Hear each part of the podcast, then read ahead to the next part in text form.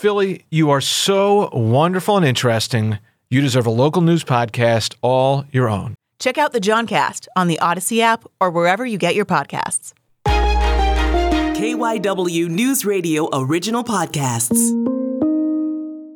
This is KYW News Radio in depth. I'm Matt Leon. The Federal Reserve has already raised interest rates a couple of times this year, and more rate hikes are on the horizon. We wanted to talk about the impact and ripple effects of these rate hikes, so we caught up with Dr. Elizabeth Cooper. She is a professor of finance at La Salle University.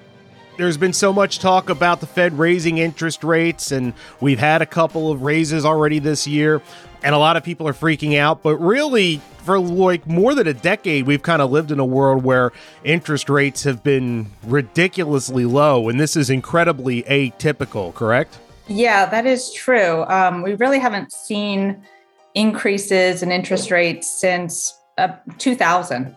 And these interest hikes are kind of being framed as the main weapon to fight inflation. To the layman, uh, can you explain how the Fed raising interest rates is designed to help fight inflation? Okay, yeah. Um, so, yeah, we are seeing really high inflation rates right now. I don't think I need to tell people the numbers necessarily. I mean, you can feel that going to the store, buying food, buying clothes, airline tickets. Um, but yeah, inflation is over 8%, and the Fed usually targets a rate of about 2%. Uh, so we're way above that, that target. Um, so what the Fed is doing is trying to kind of rein back in the economy a bit, rein back in those prices. And one way to do that is to um, target or try to increase the baseline interest rates in in the market so um, specifically looking at the fed funds rate which is the rate that banks and credit unions charge each other for overnight loans um, trying to increase that a bit um, will presumably and theoretically raise interest rates on everything else. So once we have a higher baseline interest rate at that point we'll see we'll start to see and we're already seeing some increases to things like mortgage rates credit card rates uh, auto loan rates. This will in turn in theory again um, maybe limit some of the demand that consumers are you know uh, seeing right now and this will have the effect of hopefully reducing prices um, and bringing down that inflation rate. You mentioned, you know, I think when this has been framed as to how it will touch the average person, mortgages, auto rates are usually the the things that are put forth as this is how it will affect you in everyday life. Uh, you mentioned credit cards. You know, kind of explain those ways and other ways that the Fed raising interest rates uh, could affect you. Yeah. So if you are thinking about buying a car right now um, and using, you know, a loan to do that, uh, you might think twice, right? You you might think, well, maybe I'll I'll wait a little bit, um, maybe wait till rates come down, uh, or you'll adjust those those expectations. And because your demand and presumably the demand for many consumers would would go down, we would then see prices kind of following suit. Um, the same thing with credit cards. Um, you know, we're, we're not going to be wanting to carry a big balance on our credit card at the moment because if we're noticing that interest rate is is higher. Um, so overall, you know, uh, kind of reining in the demand from consumers is is the goal here. Um, now, granted, this is not a foolproof kind of mechanism. Uh, we have and we have some time to see, you know, how things play out. But but that is the goal. And and once those that demand kind of hits and changes, we should see see prices following suit. It's interesting when it comes to rates rising, one of the glass half full things I hear people put forth is, well, hey, maybe you'll finally see some money in your savings account. You'll your savings account will rise. I've got a couple of them. They have been next to nothing for as long as I have had them. Uh, we've had a couple of rate hikes already. you know, it's not hasn't been a crazy amount of time, but there's been no movement there. Are these tied? Like, should people expect their savings rates to go up if the Fed continues to uh, raise the rates, or is that just the banks aren't under any pressure to to really do that? Are those two things really decoupled? Well, you would think uh, that that the rates should go up, and you know we should expect to see some increases on our savings accounts and and maybe checking accounts. Uh, but like you said, the rates are so low right now, the baseline, that even a small increase, which we could expect in the next year or so, um, won't have much of an impact. Uh, I don't think we'll really feel that. We are definitely going to feel the increase on the loan side, on our interest rate side. But unfortunately, uh, the increase to our savings and, and other deposit accounts uh, probably won't have that same effect. I'm curious, like the the effect that these rate hikes have had, like on the markets and in the way people talk about the economy. It seems at this point a little out of whack. Like there seems to be a lot more panic when the rate hike hasn't even been a full point yet.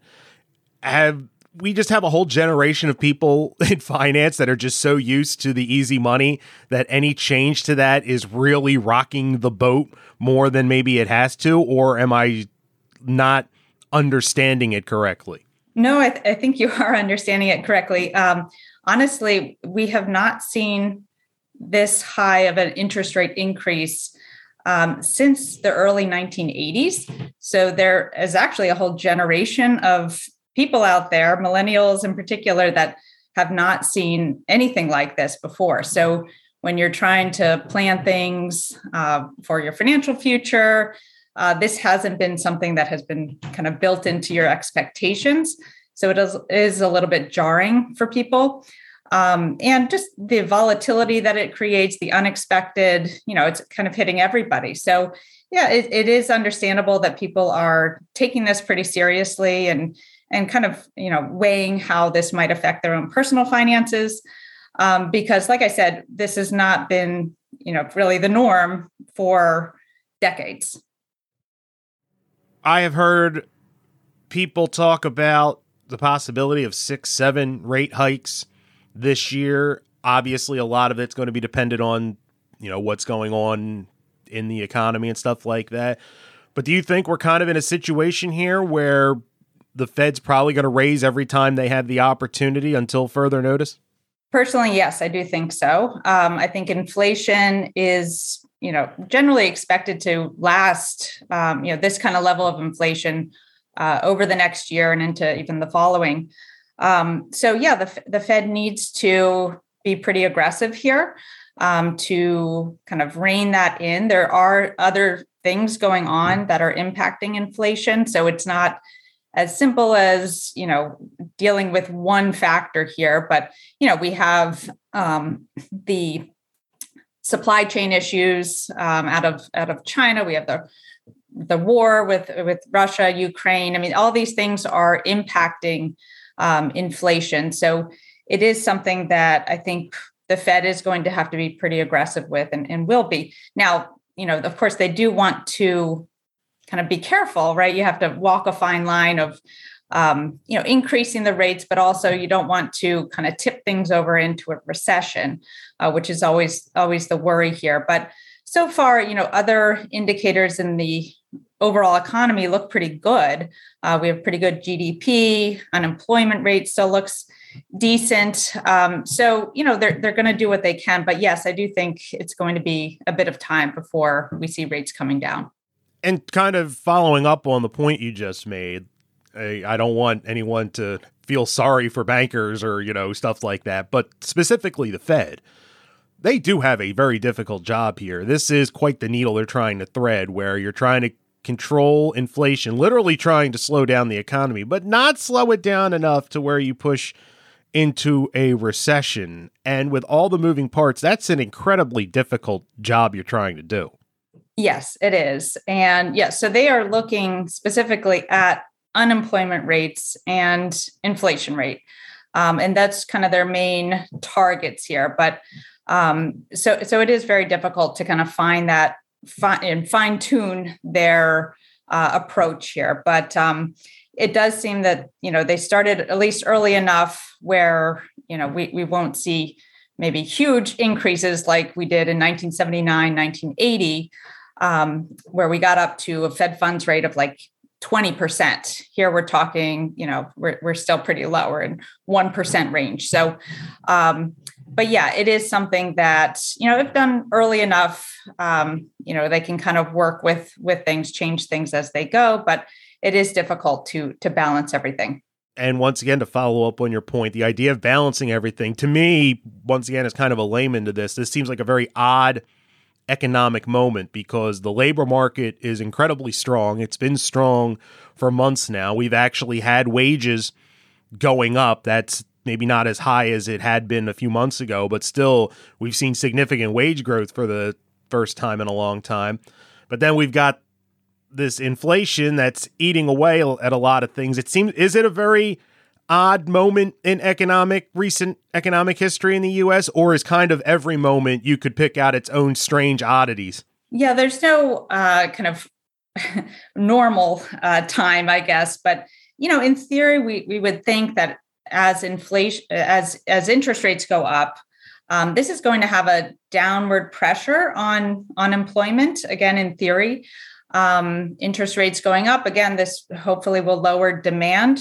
um, and, and again bring down inflation but at the same time that that decrease in demand could also and, and in theory has an effect on employment we haven't seen that really yet uh, but we might see some sectors that are that are hurt you know maybe more than others um, things that you know really rely on credit uh, construction real estate that kind of thing um, but yeah, I mean, right now things are looking okay from that that angle. We are, uh, like you said, seeing wages going up. Um, but you know, at the same time, if if wages are going up three percent and uh, inflation's up eight percent, we're, we're we're not quite at that. We're, we're seeing it still a decrease in purchasing power. So there is still room for you know workers to um, to see some improvement here. We've talked about so many things that are connected to these you know rate hikes. Is there anything we haven't talked about that you think people should just maybe keep in the back of their minds that could you could see movement or you could see an effect if the rates continue to rise as we're expecting well I, I think just from a personal finance perspective you know people that are worried about increases in interest rates um, you know, you might want to think about if you have a lot of money in savings accounts, for instance, like we talked about, yeah, the rates might go up a little, but it might be worth your while to look at other investments um, to try to keep pace with inflation, um, not to fall back too far. Um, making sure that you have that kind of cushion of savings um, to to kind of keep that that uh, kind of a, a safer uh, financial perspective. Um, these are all kind of things that you want to to think about as as the markets are pretty volatile. That's it for this episode of KYW News Radio in depth. You can listen to the podcast free anytime on the Odyssey app, and you can find it wherever you listen to your favorite shows. I'm Matt Leon, and we'll have another episode out soon.